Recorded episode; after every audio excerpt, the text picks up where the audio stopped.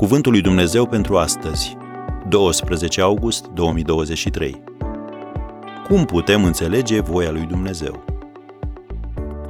Ca niște robi ai lui Hristos care fac din inimă voia lui Dumnezeu. Efeseni 6, versetul 6. Spuneam că poți înțelege voia lui Dumnezeu prin Duhul tău și poți să o înțelegi și cu inima. Pentru ce anume ai tragere de inimă sau ce te pasionează? Ca iudeu, apostolul Pavel dorea cu ardoare să-și evangelizeze poporul. El scria în primele versete din Romani 10, Dorința inimii mele și rugăciunea mea către Dumnezeu pentru israeliți este să fie mântuiți. Le mărturisesc că ei au râvnă pentru Dumnezeu, dar fără pricepere.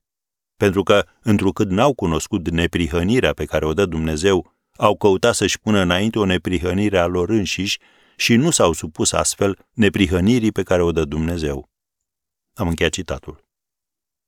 S-ar putea să pui o întrebare de genul trebuie să fiu implicat în lucrarea lui Dumnezeu pentru a cunoaște și pentru a face voia lui? Nu. Nelson Mandela își dorea atât de mult să-și elibereze poporul de răul apartheidului, încât a fost dispus să petreacă 27 de ani în închisoare pentru a-și vedea visul cu ochii. Când inima ta începe să se întrebe ce pot face ca să schimb această situație, înseamnă că descoperi voia lui Dumnezeu pentru tine. Cei care au făcut din această lume un loc mai bun, toți și-au pus această întrebare.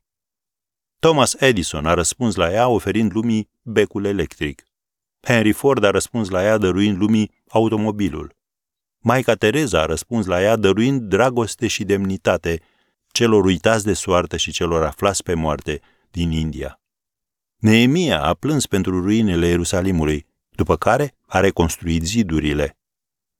Pe tine ce te mișcă? Ce este în inima ta?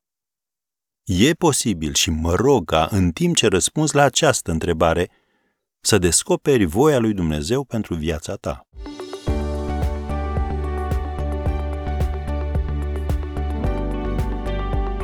Ați ascultat Cuvântul lui Dumnezeu pentru astăzi, rubrica realizată în colaborare cu Fundația SER România.